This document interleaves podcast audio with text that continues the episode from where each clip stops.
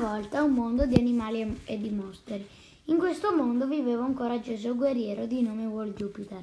Molti anni prima Wall Jupiter, un ragazzo biondo con gli occhi blu e alto di, e alto di 24 anni, era stato rinchiuso nelle prigioni del castello del re Acutis.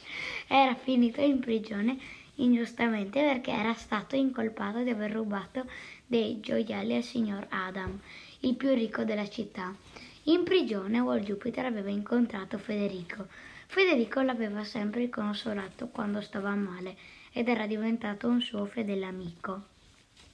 In prigione si giurarono che non si sarebbero mai separati né traditi. Un giorno un prigioniero durante il, il pranzo disse che aveva sentito parlare di un drago chiamato Ender Drago, che se sconfitto poteva farti diventare un eroe.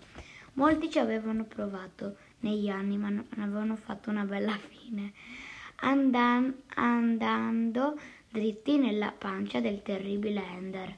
Walt Jupiter e Federico decisero di fuggire dalla prigione per affrontare il drago. Il drago viveva in una caverna sottomarina che si poteva raggiungere solamente a nuoto, grazie all'aiuto di una pozione per la respirazione subacquea. Per ottenerla avevano bisogno di un alambicco, uscio di tartaruga e acqua blu. Una volta fuggiti dalla prigione, comprarono l'alambicco da un mercante per due lingotti d'oro e si apprestarono a creare la pozione. Per affrontare il drago avevano inoltre bisogno di armatura indistruttibile e di una spada. Una volta bevuta la pozione si buttarono in acqua e cercarono la caverna. Quando la trovarono il drago stava dormendo. Passarono a fianco a lui e con la spada gli trasfissero il cuore. Il drago cercò di acchiapparli, ma loro erano così allenati e agili che schivarono tutti i colpi.